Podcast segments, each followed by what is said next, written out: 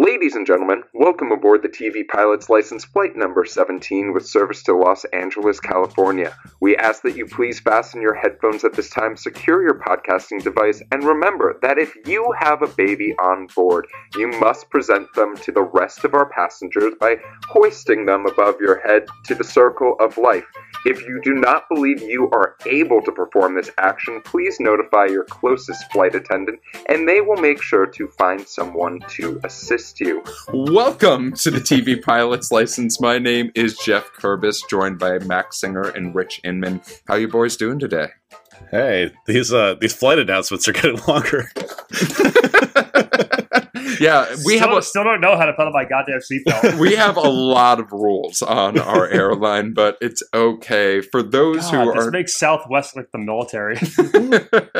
I have to say, I think I think for this week's episode, this is the most I've ever been prepared for uh for a show because of how much of the show I have watched. I've consumed an insane amount of Modern Family. well, that's great because guess what, folks? This week we're doing Modern Family. The oh, amazing! Rich, Rich, you nailed it. You were ready for it, man. I'm so Uh, glad. Um, but for those who might be Ooh. unfamiliar with us, with our podcast, Max, do you mind telling the folks what it is all about? Absolutely. So, here at TV Pilot's License, we break down and analyze the pilot episodes of some of television's most famous and, in some cases, infamous shows. Uh, we figure out how these projects were greenlit in the first place, if they're effective pilots and making us want to watch more, and if we think they can be made today. We've got a whole catalog of episodes now wherever you get your podcasts, so go and check out some of your favorite shows or find something new. And if it's your first time flying with us, welcome aboard. Excellent. And Rich, you always come with something a little bit extra, and you feel prepared for this week's podcast. So, what is Rich's question of the week? So yeah, uh, I did a lot of thinking about this one clearly, uh, and I wanted to know what would be the name of your sitcom about your extended family. Oh, and we can and we can pause here because obviously it's going to take some thinking. Oh man, so my dad's side of the family, I don't think this is more of a, a I don't think it's a joke, but they all say that they all played a game where it was who could get the hell the furthest away from other people. and that my cousin who moved to Singapore won. Uh, hmm. so unfortunately, He's going the distance. That's what it's called. Oh, that's a great. That's a great name. Sky Miles.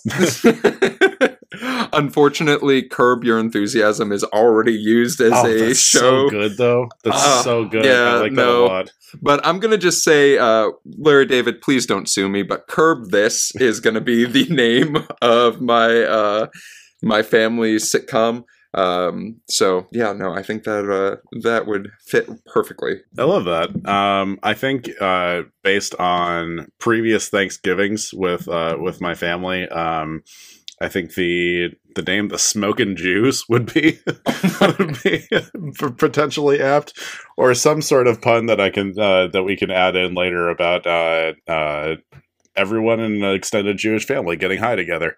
I mean, that sounds lovely, and I want to go to your Thanksgiving. uh, well, Rich, Come on down. uh, Rich, thank you so much for that awesome question. Um, before we learn a little bit more about Modern Family, let's talk quickly about a synopsis. Uh, three different but related families face trials and tribulations in their own uniquely comedic ways. Once again, we're finding these really short uh, synopses are sometimes the best descriptors there can be. But Max, I know that there's a little bit more that went into making this show. Can you tell Mhm. us a little bit about it? Totally. So, Modern Family is known as being one of the last real juggernauts of network TV, but it wasn't always that. Uh, we're going to talk about our pilot episodes premiered on September 23rd, 2009. And to get there, we're going to talk about two gentlemen by the name of Steve Levitan and Christopher Lloyd, both of whom are just absolute legends in the 90s and 2000s network sitcom game. Uh, so, Levitan actually started off working as a copywriter for Leo Burnett in Chicago, and in his late 20s decides to give up advertising and moves to LA to pursue his dreams in screenwriting.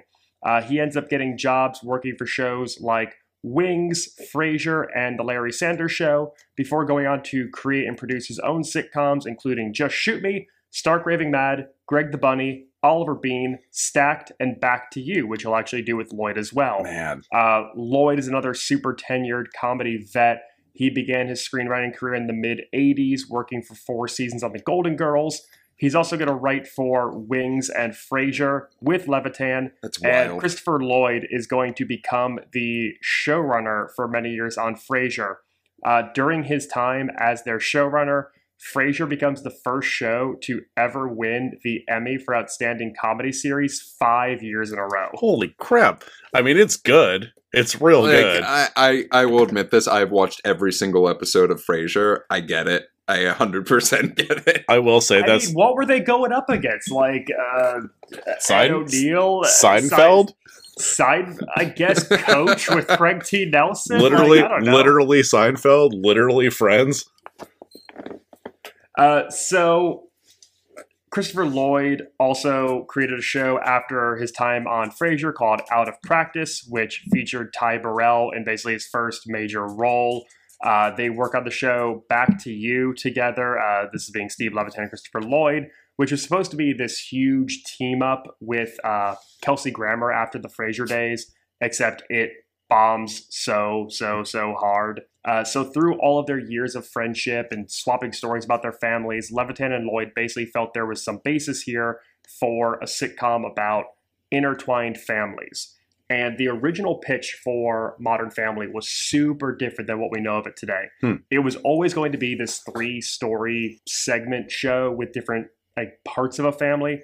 But originally, the documentary filmmaker was going to be a lead in it as well, and they had Oh. an entire separate character, a Dutch filmmaker Oh. named Geert Floortje.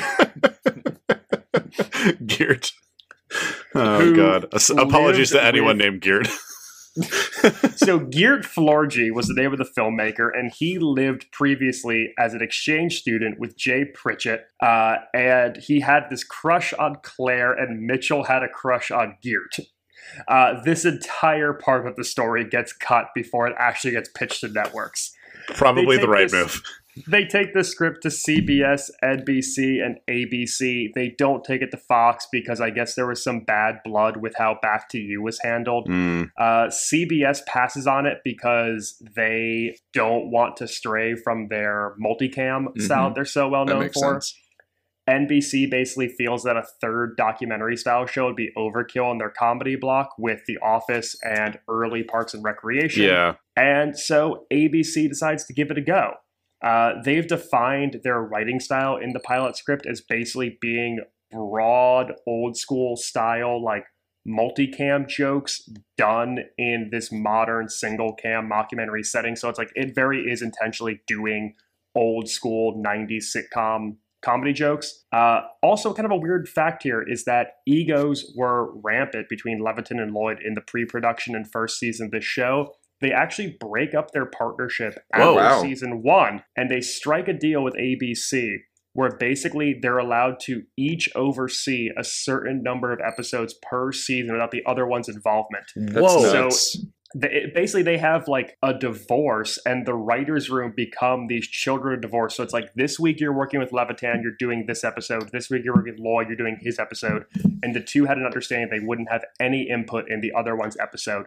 This pact went on for the entire rest of the run of the show. Holy shit. Um, They did it for like what, eight seasons? we're not. We'll find out later. Yeah, we don't Uh, know. we don't know.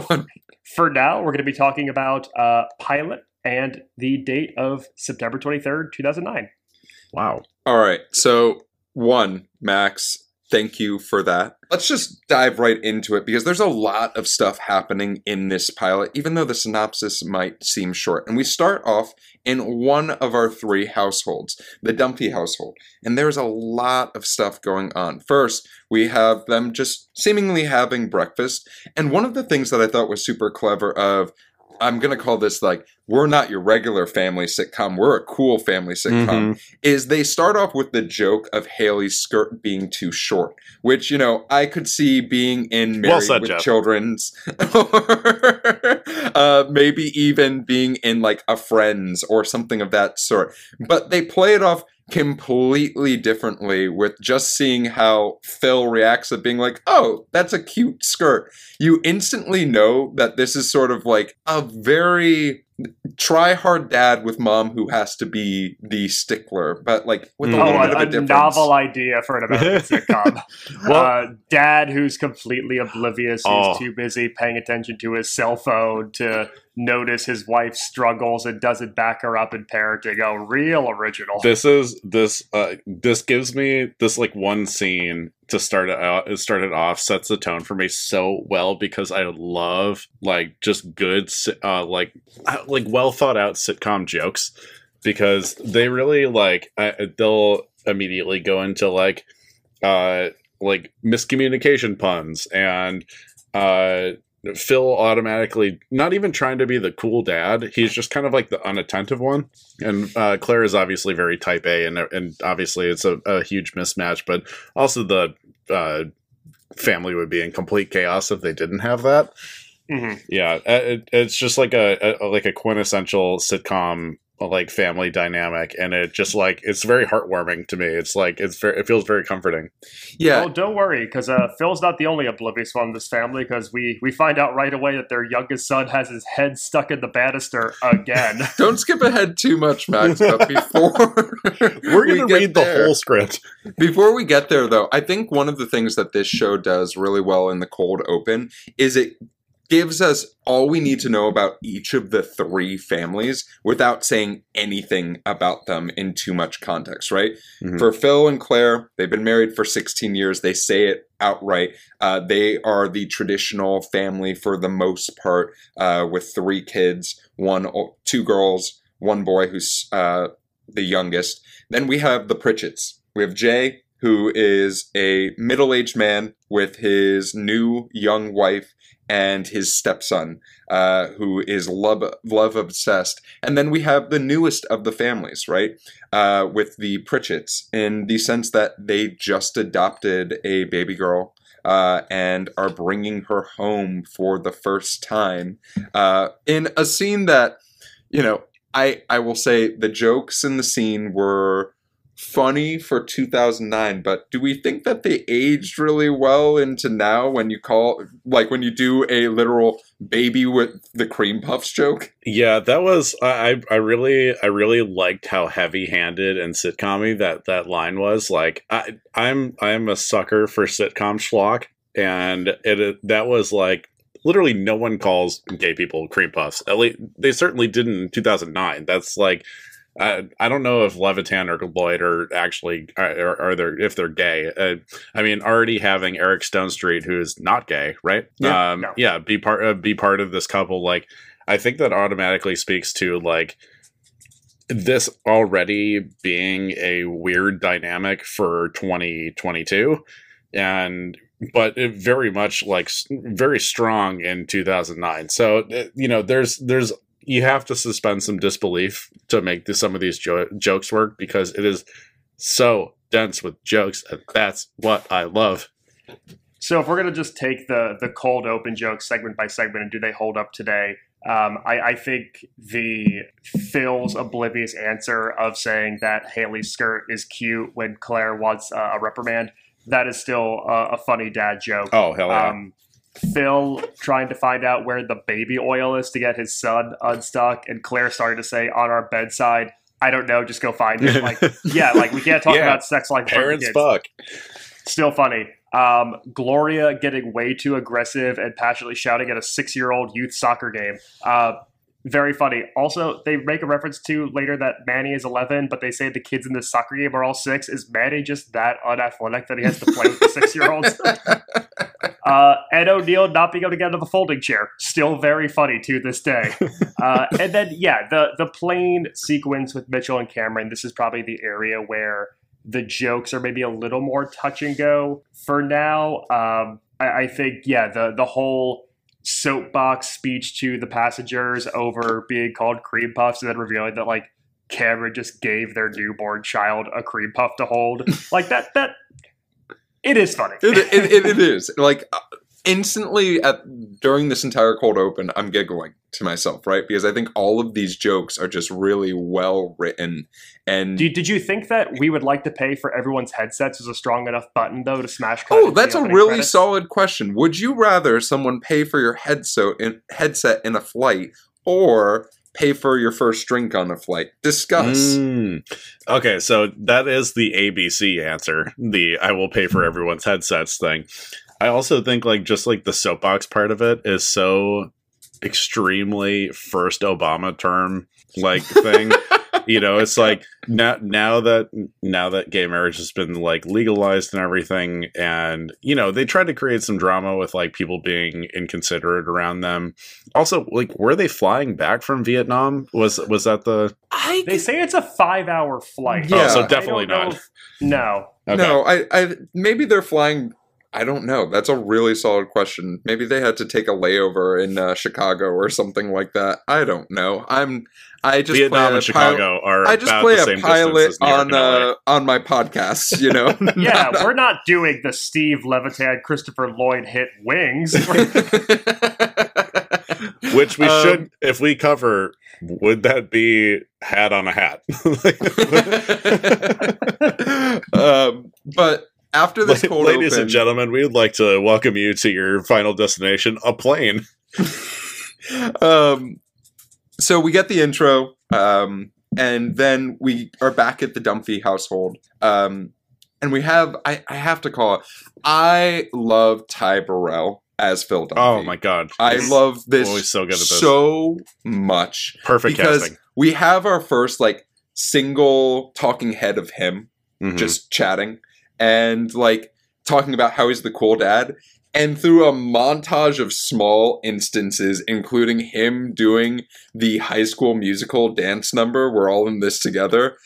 I was just like, yep, I'm fully bought in on Phil Dunphy. Phil Dunphy is the lovable idiot that I am going to tune into all the time and just laugh at because I can relate to him so well. yeah, him being like, "I'm the cool dad." I text. That's like his very Yeah. 2009 way Oh, of connecting baby. with his teens that he texts.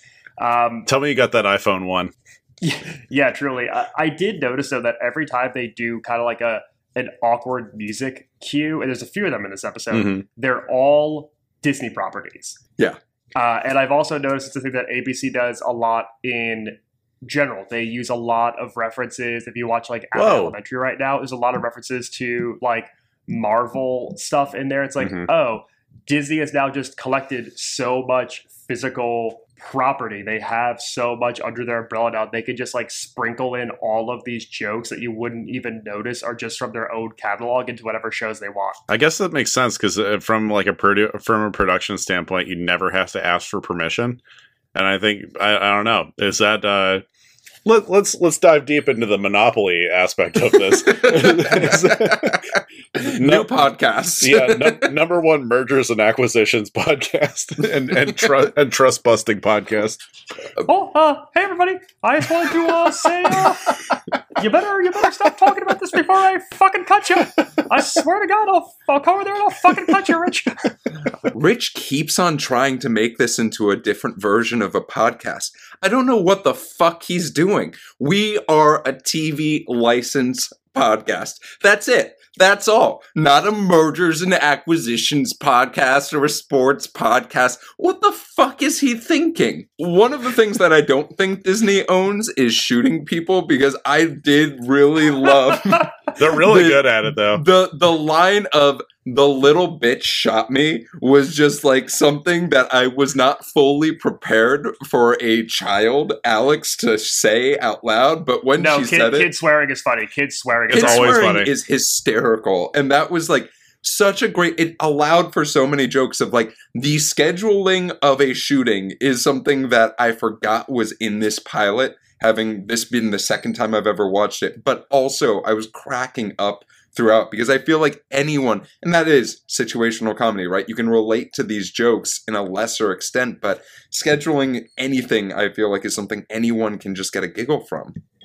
Well, in this kitchen scene, them trying to figure out a proper time to schedule Luke's punishment around everyone's extracurriculars, that that feels funny to me. It's like we set That's the my bar favorite joke so of the whole thing. high for what our kids need to do to like make their resumes look good and their extracurriculars and all their outside engagements and to just show that like oh the family is too busy to punish their son for shooting his sister like that is a very humorous like kind of millennial comedy joke right there I like fucking- elder millennial joke That is the, hands down my favorite, like funny bit of this pilot. I, I really love. I, I just love like I mean obviously the back and forth between Claire and Phil are like pro- is probably the high point of the whole episode, but um, I mean just the fact that they have to like really debate on and, and schedule in and uh, capital punishment for their son is mm, comedy gold.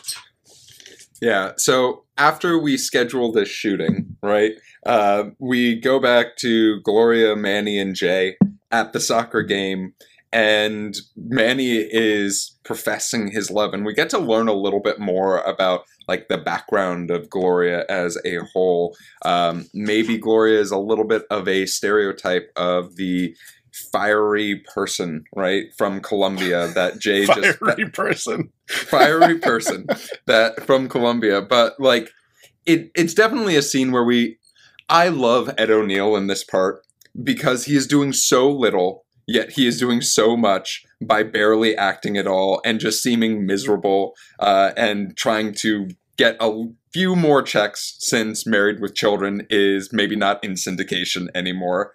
What yeah people aren't watching little giants with him and rick moranis as much as they used to They, I will say, from having watched nearly every other season of Modern Family, um, they never progress past the same jokes that the same like comedy material that they covered with uh, Jay and Gloria's dynamic in the entire rest of the show. It is Jay is old, Gloria's not. J- uh, Gloria had uh, Gloria's Colombian, so she'll cut you. Uh, Gloria. Gloria had past uh, relationships where they fucked a lot better than Jay. So it was literally those are the three things. That's the only three things they touch upon for the rest of the run of the show.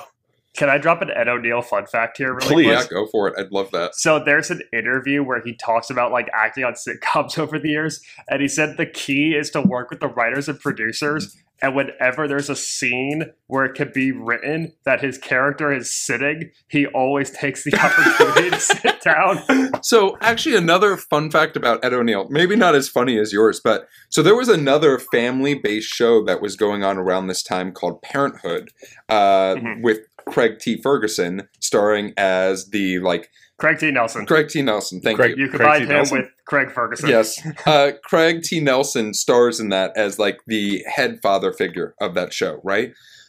Supposedly, Craig was not the first choice and it was Ed O'Neill, but Ed O'Neill told them to fuck off because he didn't want to do a drama and he wanted to just get paid for 30 minute segments. Well, and TV. ironically, Craig T. Nelson was one of the original choices to play Jay, but he wouldn't meet their salary demands because they were going to pay him for an ensemble rate and not as like a leading man of the show. That's so weird. You you you're gonna. Well, thank you for bringing that up. That I mean, that's like that's also like why is ABC trying to pinch pennies like that? That is so bizarre.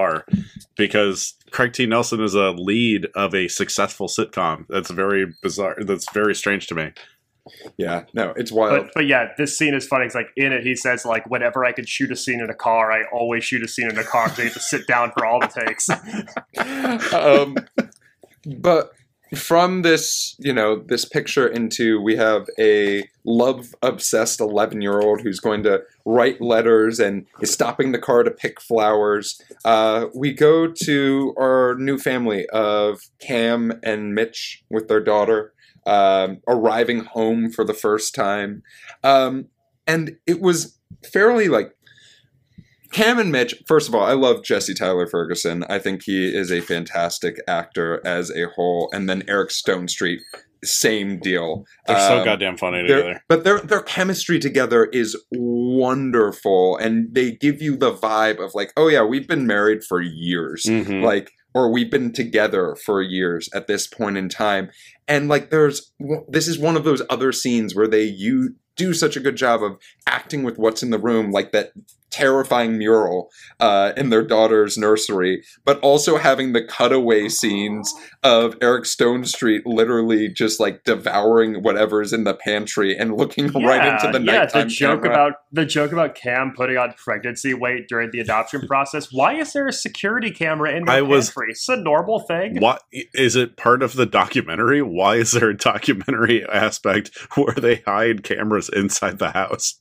I like to think that they live with the raccoon and they're just trying to make sure he's paying his fair share of grocery bills. But It's you know. all part of Geert's vision. yes. I I do really I do really love um and I know it'll be problematic right now for um for Cam's character to be played by a straight man. However, um you know, I remember when the show came out and Eric Stonestreet was like one of the rising stars of the show. Like it really you know, obviously Max, you said this this show is like one of the big juggernauts of the sitcom world at that time.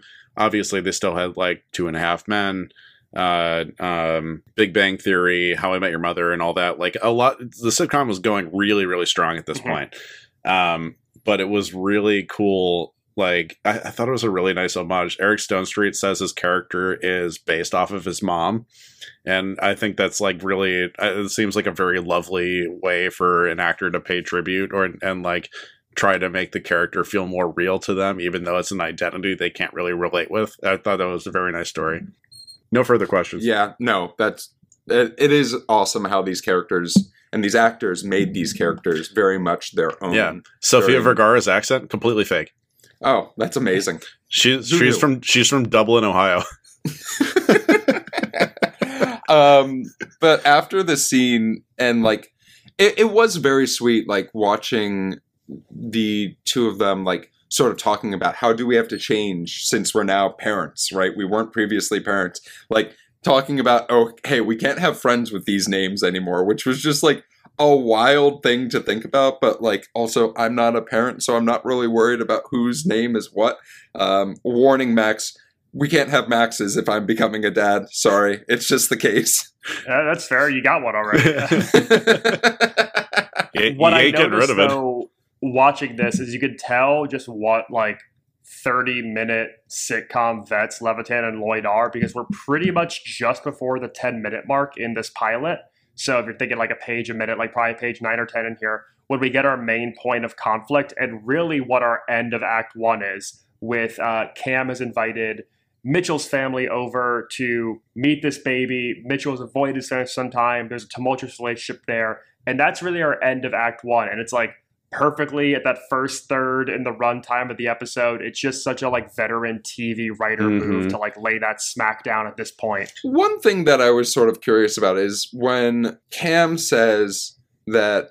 I, I believe it's Cam says that, or yeah, no, it's Mitchell. Mitchell says, "Oh, I'm not telling my family. I didn't tell my family," Mhm. which is just like, I, I have a, I have, what, what did he think was going to happen? They were just going to appear with the baby and said like, "We have a baby." Like, I don't know. Like, there could have been a little bit more with that, I guess, but at the same time, I think they did a great job of not doing more with yeah, it. Yeah, but but you only have 23 minutes True. of commercials to tell it, so you can't get bogged down with getting the entire story because otherwise the entire show becomes about Mitchell and his family issues and not really uh, breaking it down to all of our arcs. Yeah, and I, I do think as well, like Mitchell refusing to um to tell his family was it seemed that was probably the most fabricated moment of the show. I think like it it, it felt the most like not based in reality because like obviously they know that he know he's a smart guy like he knows that's not a long term solution. Also, you know his dad's in a blended family his his sister is extremely understanding and like his biggest supporter to be uh like you know I would I, I would argue and I don't know it just seemed like something that they kind of threw in there strictly for comedy purposes it didn't really seem indicative of the actual relationship of the family as a whole Very fair. Very fair. Um, so let's talk about. We have one main conflict of Cam and Mitch introducing this new member of the family, but we have a secondary, a couple of secondary conflicts that are coming up.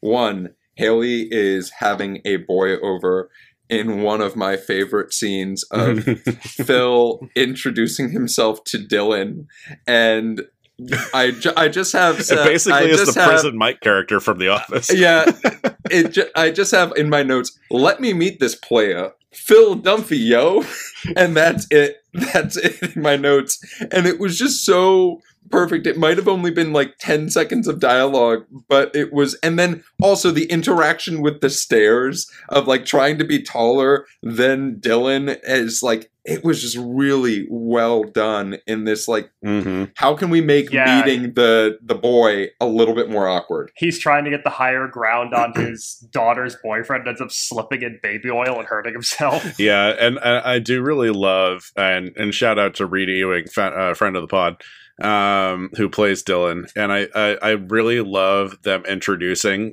almost immediately that there's going to be a dumb person in the show, that there's not going to be someone with like, you know. Everyone else has their like dumb moments. Like Luke has a lot of dumb moments, but he's also just like immature. He's a child. He's a child yeah he's a child. He's like figuring shit out. Um, but Reid, Reid, I'm sorry, uh, Dylan comes in as basically the uh, the dumb foil uh, to to the Dunphy scenes, and it just makes me endlessly happy. Yeah, too many sitcoms are just highly intelligent. We don't have enough dumb people in 30 minute comedies anymore. We need dumb representation. I've been saying it for years. The, Um, as as spokesperson of the dumb community, I would like to say thank you, Steve Levitan, and thank you, Christopher Lloyd, for for seeing me. we appreciate you uh, absolutely so as we leave phil dunphy in a uh, cradle position on a couch because he down in- to the dumps. yeah as he injured his back uh, we come to the Pritchett family in the mall as Manny's about to profess his love.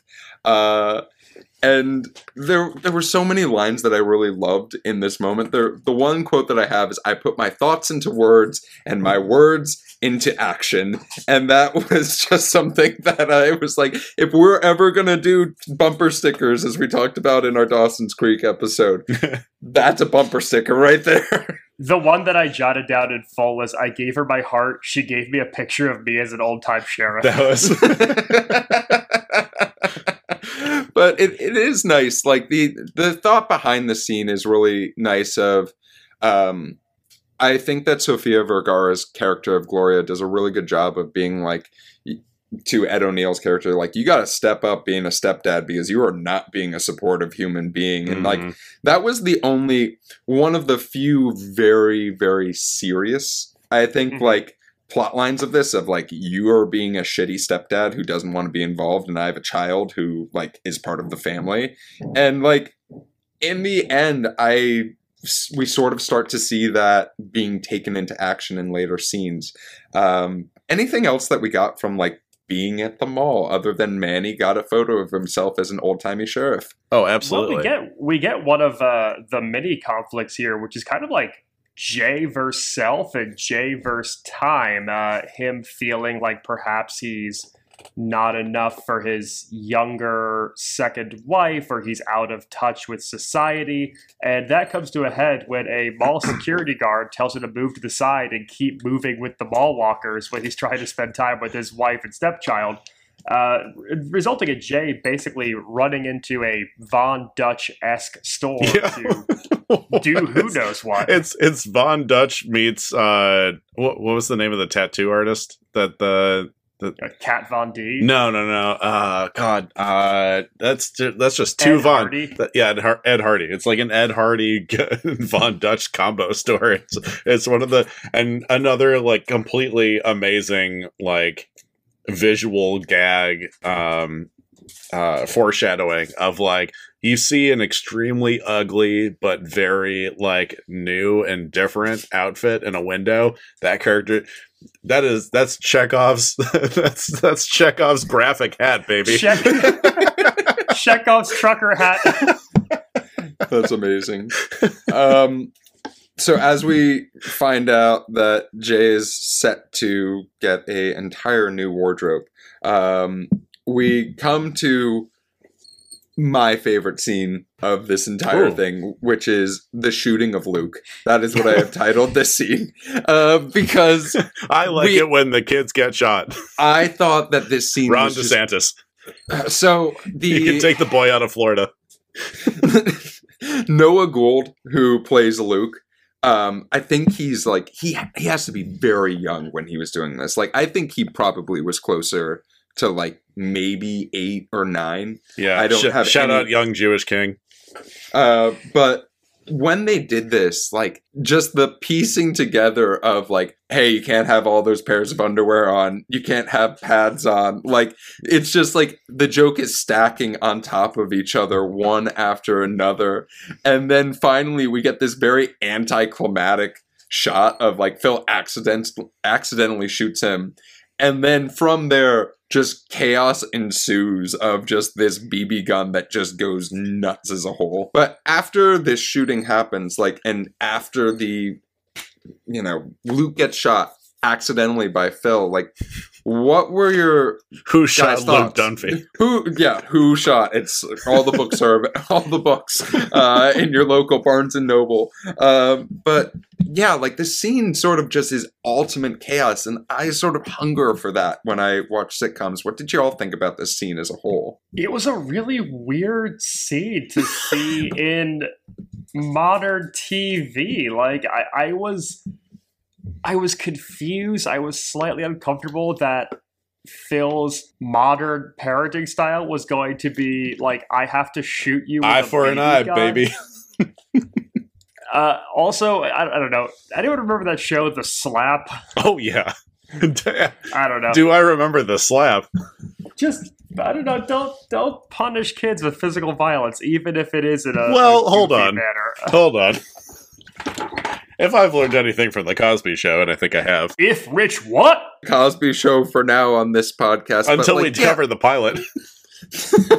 oh no, that might be on our Patreon. We might have to do that. um, but yeah, like this this sense of that, I think, is one of the things that when this show probably premiered, that audience attached to is like this unique idea of this sort of chaos being on network television is very unique but something that we can all sort of relate to in this very manic way that we sort of hide in our lives as a whole. Like, I don't know, but at least to me, right? Like, I think we all have those chaotic moments in our lives that we look back on and we laugh about, but like in the moment, feels like the world is absolutely ending. Yeah, I am curious about Phil's uh, portrayal of masculinity throughout this entire show and the way that Ty Burrell portrays it, because uh, along with like trying to get the upper hand on like a teenage boy or like this eye for an eye punishment style with his son, he's also always wearing like old Letterman gear or old varsity sports gear. Like every time we see Phil, like when he's popping and locking the high school musical, he's wearing what's very clearly his high school Letterman jacket. uh, in multiple scenes throughout this, he's wearing either like an old kind of like varsity basketball penny jersey. He's Mhm. wearing old kind of like athletic department gear. Uh, so either he's shopping exclusively at Abercrombie and buying the like fake made up athletic department shirts that they have for some reason.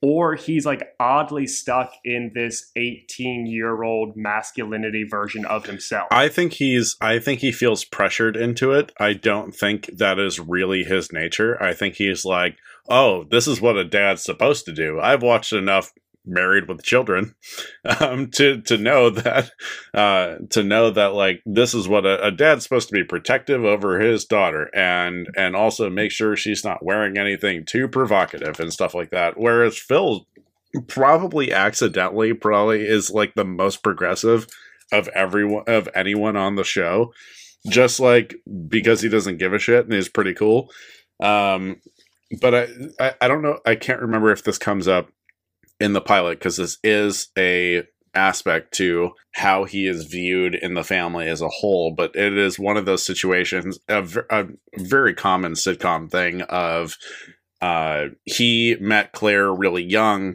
he got claire pregnant really young and you know because of that everyone in the family thinks that claire didn't wasn't able to live up to her full potential because she became a mom too young To be fair, though, like one of the things that I thought this show, as I said, it doesn't really give us much as far as exposition of explaining why every family is the family that it is, right? But Claire's character does a great job of like when Claire is talking to Alex about Haley being in a room with Dylan by herself.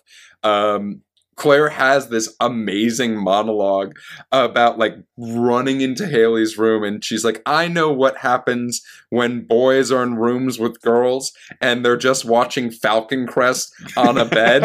and, like, Shout out to was- Falcon Crest, friend of the pod. yeah, like it was just like I Julie Bowen doing that monologue that gave me a a small snippet, a small little taste of what she's going to be bringing of these like oh yeah, Claire was like sort of a baddie like back in the day, but like hey, you know, we're going to learn more about her and we're going to see her trying to be a mom as opposed well, to even in the first confessional with Phil and Claire, they make reference to like Claire having kind of like a wild streak in her younger days, and it's like as long as my daughter doesn't end up half naked on a beach in Florida, I've done my job.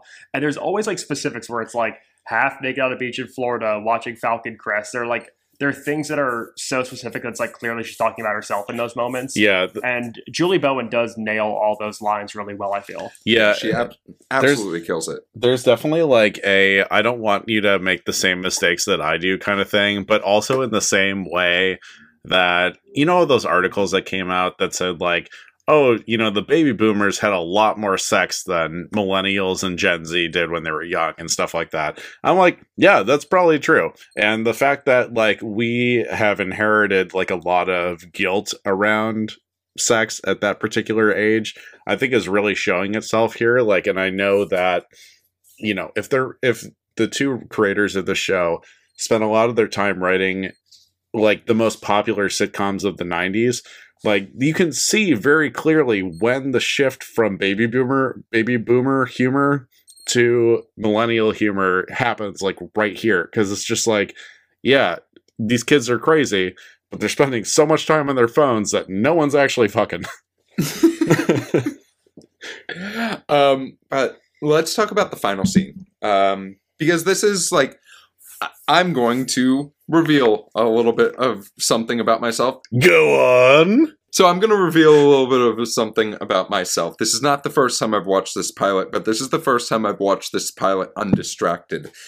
And why I say that is you're proving the point when I watched this the first time, I only found out in the final scene that all of these families were related together. oh my god And I thought it was a gigantic plot twist, and I was like, "Oh my god, this is show- so shocking! What a great TV show! I'm fully bought in." um, but then, I what I loved about this final scene, there's a lot of comedy in the scene, right? Like the setup. Mitchell sets us up to like be ready for Jay being like, "Oh, I'm coming in the room." Like all of those jokes are great, but you start to really get a picture of how well the writers wrote this as truly a family, being one, interacting with each other. From how they're greeting each other to just the things that they're saying when Mitchell is giving his big speech about that they are having a baby and seeing how the family reacts to it. What about what about y'all? I I I want to tread lightly with this third act, and I say that because while I agree with you, Geoff, in that it is important to see the family coming together around Mitchell's big announcement, this entire section is littered with some jokes that are clearly at the hand of guys who did their biggest projects prior to this in the early 90s. Yeah, I, I can't agree Um, more with you for sure. And a- after after Cam forces Mitchell to do a straight chest bump to pump himself up to have the family come over, we get a lot of very touchy humor there. I, I think we'll break it down as we go through this, but yeah, just I don't know. It, it, like I understand the significance of this, but it also is the part in the pilot where I started to question if this was going to be for me 13 years after its premiere. I think this is actually a pretty important part of it, even because some of these some of these jokes right here are not even per they're they're not even of the moment for 2009 Yeah, the exactly. 2009 was further ahead than this and i think it's really important that they did this because they need to show progression of these characters they because that's so important for like the future like touching moments of the show of like the characters growing and learning. Um you know jay being uncomfortable with gay marriage is like a really consistent part of the show for a little while and you know a lot of jokes are in there and it is very much like an archie bunker type situation. Like he is the archie bunker of this show and uh and i really think that is like especially for a pilot you have to set up that there's going to be character progression. You can't come in with jay being ready to go about everything in mitchell's life and you know that Mhm. does that is like it's unfortunately like where we're at right now as a society is very like it, it's going to be a lot more touchy but I, I I think in the same reason like you know obviously we're all millennials we're all very much online. We do not consider tim allen funny anymore however however his show and i can't remember the name of it i want to say big man or something like that i can't remember Oh, last man. last Last man Man standing. Standing, yeah. Sorry, uh, I don't know why I know that. But no, no, no. in- That's don't even apologize. That is an incredibly popular show. It is a conservative dad dealing with like a a, a non-binary and trans like children. Like it is like it's an important show in the sense that like this is what a majority of America thinks. And if you can't, um, there's a comedian I really love named Sam Morril, and a lot of his joke material he workshops not in New York where he lives most of his life. He workshops it on the road on, in Arizona, in Texas, in Colorado, in Utah, like fucking anywhere, Florida. Like you have to be able to create a more unifying thing. Otherwise, you know, people in New York, Chicago, and LA are not loyal to TV. You want to make something that is going to be okay, this feels cool to a family in Kansas. And let's try to open their hearts. And I think that is kind of what they're accomplishing here in a less extreme sense than Last Man Standing, because obviously the dad is more conservative in that, but uh, the- accomplishing the same goals, really. Yeah, it, it's definitely repre- I don't want to mistake this as representation on screen is super important. Uh, but there's definitely someone I think at ABC who might have said, "Hey, we need uh, Jay's character character to specifically hit with our baby boomers because they're an important part of this audience, and we need them to still be tuning in during this time slot Yeah. because we're seemingly covering every other bit of the time slot. Um, there were some funny, like the entire idea of Mitchell saying, like, all. I will just bring it back to the idea of like there are funny parts of the scene. There are some jokes that I don't want to say out loud because I even was like, "Ooh, that was a little bit rough." Yeah. Um, and but there were jokes with like Mitchell giving this di- this monologue that seemed to be mistaken of all the things that he was saying, and the family misinterpreting what he was trying to say because literally they there was phrasing that they used. Um, I think Cam said to Mitchell that he has to come out with it.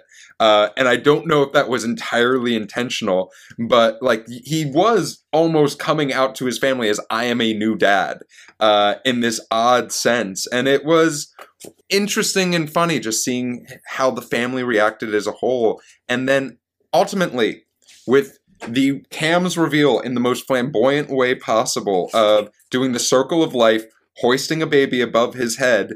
Um, there, I didn't notice this the first time I watched, but they actually had a light and the rest of the room Mhm. darkened. And I was like, that is amazing. If that is just set up in their home, how do I get that installed? I'd like to talk to your electrician Yeah. and your lighting guy. Um, but then everything is cured. We have this beautiful baby, and they are still a family, no matter what Jay says is his final line that I almost turned off the TV. There's a very funny little like tete-a-tete right there though, where Mitchell does tell Cameron to uh, turn it off, and he's like, I can't turn it off. That's who I am. And Mitchell says, I mean the music. Like those those, those jokes are. See, that is so very ubiquitous for sitcom Yeah. stuff, and I, I think this, the, God, this scratches so many itches for me for for sitcom jokes.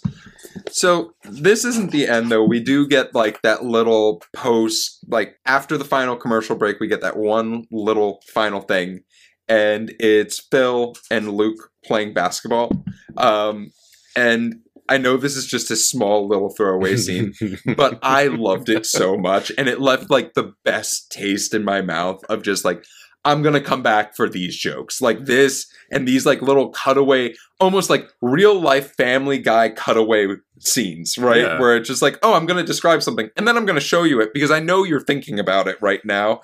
And yeah, that is that's sort of how we ended this entire episode. Yeah, I mean, uh, I if, if I know that they're going to, and I think this is pretty important, like from a marketing perspective, this is a very important part of the show because it helps keep people's attention into the lead in to the next show.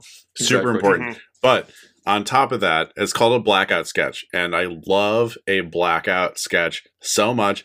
To show, give me the joke in thirty seconds or less, and like let let bring it home with something extremely funny. It doesn't have to be this like really nice takeaway at the end. Let it be fucking funny and human. And I, I don't know. I just like, I, I know, I know it's not like really where we are right now is 2022 but i i love this pilot so much and i love the structure of the show so much And that blackout sketch is definitely something that you see a lot of shows starting to utilize in like the mid to late. Yeah. aughts again. Um, The Office start like was king of it. Yeah. Office, Parks and Rec. uh, definitely Parks and Rec all the time. You're seeing it nowadays with Abbott, but I love the idea of just like either a callback to a reference, a an ability to tease something Mhm. for the future that maybe we're playing at. Uh, it almost kind of lets you break that rule of show don't tell, and you can kind of just say something pretty forward without directly saying it. Um, or you could show a uh, a preteen getting his ass dunked on for 30 seconds straight Wow. with just heightened blocks of a basketball. Yeah. fucking and amazing. one baby So do you, do you think pro- that's gonna die now that the main way that people watch these shows is no longer like I don't know uh, terrestrial TV. Do That's like mostly it's now that's gonna be well, mostly if you're streaming. watching, if you're watching on streamers, by the time the Oh, it goes in the next show. ends, well, you you get that button that says skip ahead. Yep. Like you can skip these buttons. I think if you were to watch Mm. on a streamer, or you have to wait for it to come on, or you click back right away because the main episode's over. So yeah, I, I think that is something that feels really of like the 2000 2006 Yeah. to like 2016 and i don't know if we're going to see it moving forward I will much. give credit to Netflix because they've been testing out Yes. trying to do these blackout scenes, uh, Mhm. um, and in like some of their original stuff, and it keeps me on, and I don't switch. And then they're starting to figure out like, hey. After we show like the EP's names, then you can skip the credits. So Yeah. like, there's Mhm. something that's happening there. But And that's I Yeah, really, go ahead, Rich. I really like, and I'm so glad you brought up Netflix because I really think they, um, they give the freedom to do that. And my best example of that is the way uh, Big Mouth breaks the fourth wall and really like tries to get you to not hit that skip ahead button, or like they're really trying to like they'll they'll address the skip ahead button on your screen yeah, like while they do it and i think that's so freaking clever and it's very much in the same ilk as like you know the blackout at the end of it. I i, I haven't watched a lot of older sitcoms. I don't know when if that like became a thing like the credit blackout sketch thing um like beforehand or what but um i i, I just think it's incredibly clever and like a really great way to add in some extra jokes. Well, y'all, that's the pilot. Um, any things that we didn't talk about that you really loved about this pilot? Performances, specific jokes, anything of that matter? yeah the kid who Yeah, plays we Manny sucks no i'm kidding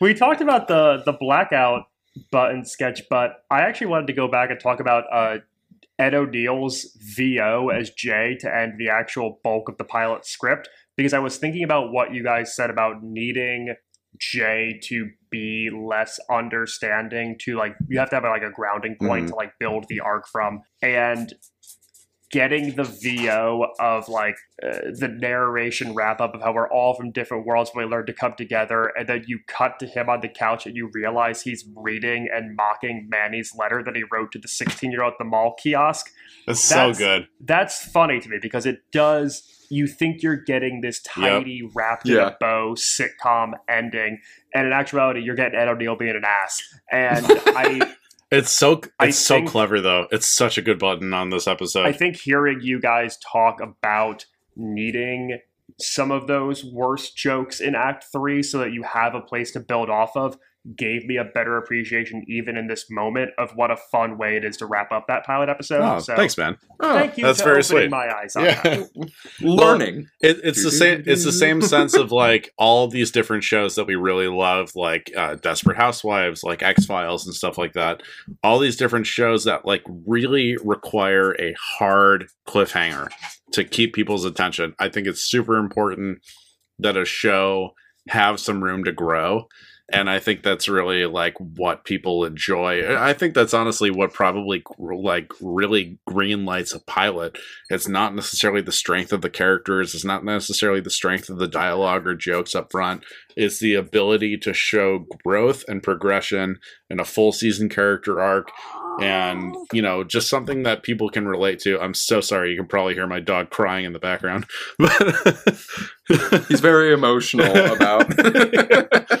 he's showing He he's showing love- progression. Loves the thirty minute sitcom structure so much. and this is though this is a neatly packaged thirty minute network pilot. This is a clear three acts. This is we're going to give you a little bit of each person's personality without focusing too much on any one person's dynamic or relationship. And we're just going to introduce our entire ensemble to you and we're gonna get them all in one room at the end, and we're gonna leave it on that. Mhm. We're not setting up what episode two is. We're not looking ahead. We're just giving you a little bit of everything. Like it very much feels like this is a pitch for like nine different people laid out in 23 pages. Yeah. Hundred percent. And th- this is this is a very a non-serial show. It is extremely episodic. I don't know if there is. I I can't recall anymore because it's been a while since I watched this show all the way through. I it's I I really don't think. I'm. This is the sh- the success of the show is so thoroughly made for syndication. It is like I don't know if there's really a character arc that's stronger than like some pretty minuscule growth over the time. But that's what they wanted. They wanted something that would be episodic and not like, okay, one show or this one season is going to follow an arc for all Mhm. 22 episodes or whatever. They they really wanted this to every episode to be its own thing. Yeah, I I think you guys said it really well. I I have nothing to add, but I do want to ask. Uh, we talked about some of the more unsavory jokes that are involved in this show, but was there anything else that caused us paused or wait a minute moments? Maybe one day we'll cover a, a network sitcom that doesn't make so many Asian jokes. Yeah, that, that was that was really like I mean, fucking entourage, ballers, like uh uh 1600 Penn. sixteen hundred Penn. Like it is really, it was such a, Well- it was such a green light. That's like, hey, here's all the jokes. Father of the Pride. yeah, here's all the jokes we made about black people in the 70s and now we're going to do it in 2009. Like it is it is so it is so of that era and and Fresh Off the Boat is from like around this era, which is so strange. It was like I think Couple three or years after. four Yeah. years later. yeah. So I think you know We were brought up there. 1600 Penn. Uh, one of the EPs of this show, and also the director of this show, was Jack- Jason Winer, um, who also uh, was involved with 1600 Penn and was an EP on all 13 episodes of that. So maybe, just maybe, all 13? joke- yeah, all 13. Maybe this joke followed him to. And we those talked about shows. in that episode. We're not going to ask you to go back and watch 1600 Penn. We will ask you to go back and listen to our episode on it. But uh, Nah, go watch it. I don't give a or shit. Wider, whatever it is. Uh, yeah, he directed this pilot of Modern Family, was a creator on 1600 Penn, and I guess that relationship started because uh, what the hell's his name? Josh Gad was one of like the people who screen tested for Cameron.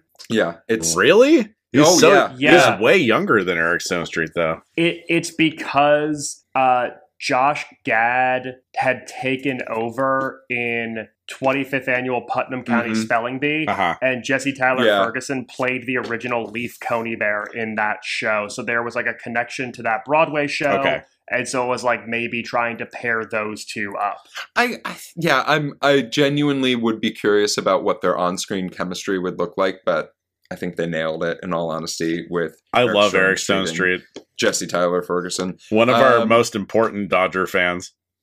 One of the most important Kansas City Chief fans that are out there. Also that. yeah, he's a he's very pride, uh, prideful about that. Um, so let's talk about an in-flight question. In-flight question submitted to us from uh, friends of the pod. You can find them on Instagram. You can leave us a voicemail.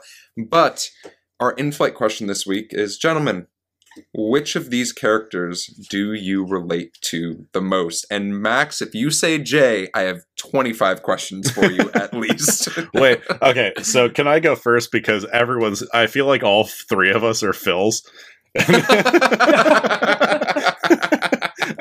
and I don't want to try to pick a new one on the fly. and, uh, I, I, I extremely relate to Phil in the way he is actually probably the most progressive person. I know we talked about this earlier because he kind of just doesn't care. And I think the apathy leads to like really impressive progression, like progressive views and stuff like that. And I just relate to that so hard. And also, I don't know. I I love God, I love a goofy dad character so much. I love it. Max, what about yourself? Uh, I mean, I feel like in a way I'm like a I'm a Luke with a Cam rising. like I I What's your moon? What's your moon? Uh, Is it a uh, Claire uh, moon? Yeah. You're the No, Gloria I, moon. I feel I, I feel like I I too in my youthful misadventures have gotten my head stuck in a banister or two. Um, have never truly learned from my lessons, but also I, I do feel like I am a generally loud theatrical individual who has maybe dragged a bit on a little too far once or twice in my life. No, Come on. you only host a podcast. I also love pastries. I love pastries. They're delightful. um, so I will say for myself, Rich, I think you put it uh, very well. I think there's a little bit of a Phil in all of us. Um, it's just natural, but I do also find myself relating to Cam and um, Mitch in different ways. And like sometimes you do have to be the serious person who's very nervous and anxious at all times, but also sometimes you can't turn it off. Uh, and that is something you have to be proud of. Um, thank you so much for that in flight question. I see a little bit of Manny in you too. Yeah, I, I was going to say that Manny, I, I was, uh, if my parents are listening to this, You're a uh, little, they little bit of a hopeless was a- romantic. I, I definitely was a hopeless romantic. Was. for many. I'm so Uh, sorry he got married and then changed that. I, I love my wife very much. Um, but as far as the legacy of the show, buckle up. Uh, so, 11 seasons, 250 episodes. Ran- show hell, ran from 2000. show ran from 2009 to 2020. Oh, Now, the highest average viewer count was in its third season. It averaged about 12.93 million viewers, fuck. and it was about 15th amongst all TV shows, which I find that to be the wildest bit. Only because- 15th? Yeah, only 15th. And I find this to be of most recent sitcoms, one of the most popular that was out there. But there was other stuff going on, y'all. Um, get ready because Oh. the awards is going to get gross. Uh, the, they won 60. Oh, it's the Kids' Choice Awards. They're covered in slime. uh, they won 60 awards and were nominated for 283 total. You might be curious about what type of awards they won. Three television critics, two directors guilds, one Golden Globe, six writer guilds, five screen actors guilds, 22 primetime Emmys. Let me repeat that for the folks who aren't listening closely enough. 22 primetime That's Emmys. two per season. Yeah. They also won four American Film Institute awards for best television show. just keep that in mind. Not not even comedy, just best show.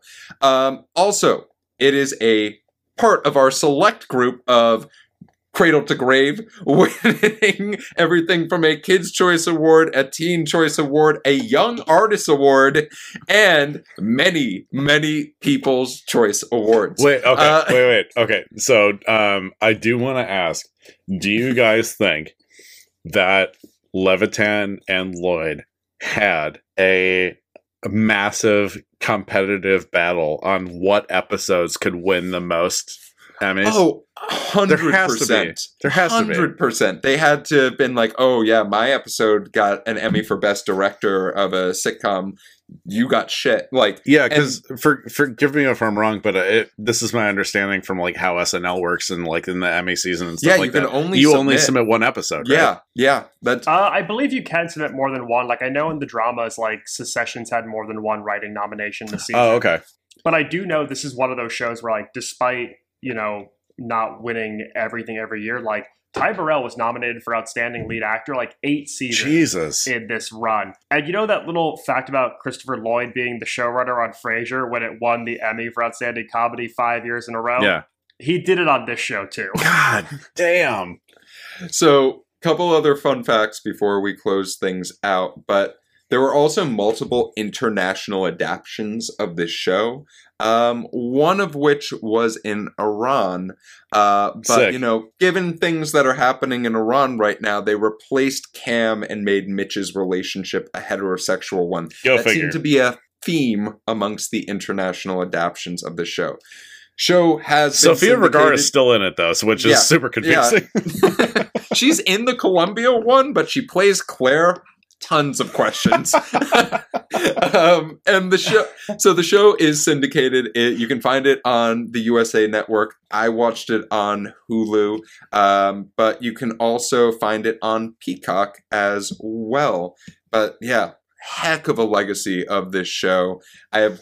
You can find it on questions. Peacock, even though it was an ABC show. You can find it on Peacock. Streaming is so ABC complex show. to me. Someone needs to, to drop like a twenty minute explainer on how streaming and rights it was work. and it was produced by 20th Century Yeah, Fox. no, that so, was okay. that was my other thing.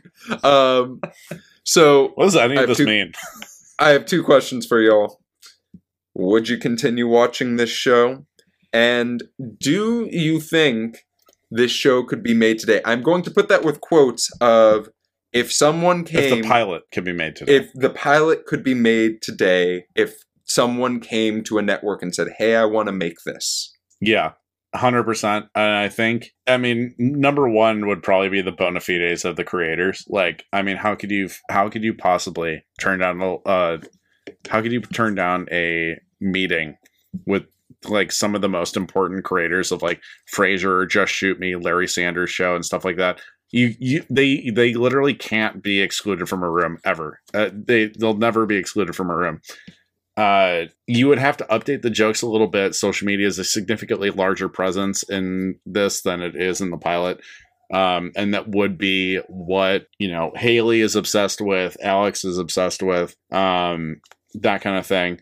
But also, you would probably need to get a little bit more granular with the liberal politics of it. It would not be exciting for Cam and Mitchell to get uh to adopt a baby anymore. That's that's kind of old hat. That's very commonplace it's it's really not a an extreme take i feel like um i think it, the show would be a really do a really great job of normalizing trans politics if they were were to adopt like a trans character into this um other than that i, I think the joke writing is exceptional i really love the joke writing i i, I think that's so evergreen I, I this is killing it right now if they if they get updated to 2022 it's killing it And would you continue watching the show, Rich? Oh hell yeah! I'll watch it tomorrow. Max, what about you? So, Rich, I know you mentioned that these guys could walk into any room based on their credits, and while I agree their stints with Wings and Frasier and Larry Sanders are impressive, uh, they're also some of the people behind Stark Raving Mad, Greg the Bunny, Stacked, Oliver Beene, back to you. Hit after hit So- after hit after hit. they can't. They can't stop.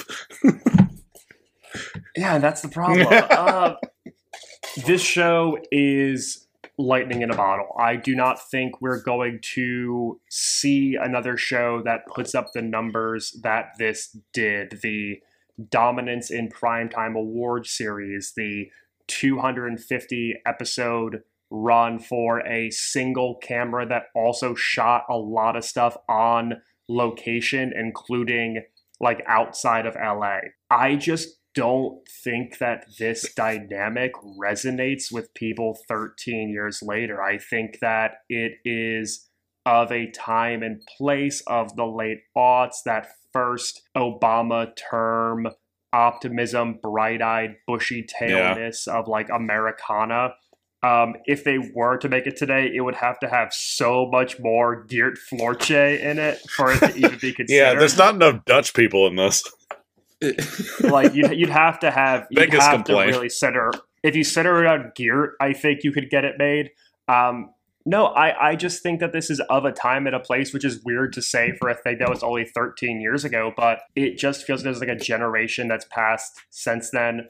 Um, so no, I, I don't think it could get made today. And I'll be honest, I don't think I'm someone who's going to keep watching it. Uh, I was kind of never really on this bandwagon when it aired. This pilot has its moments, but I think I would go other directions with my time. Interesting. All right, let me round us up. Rich, I think you hit on it really well.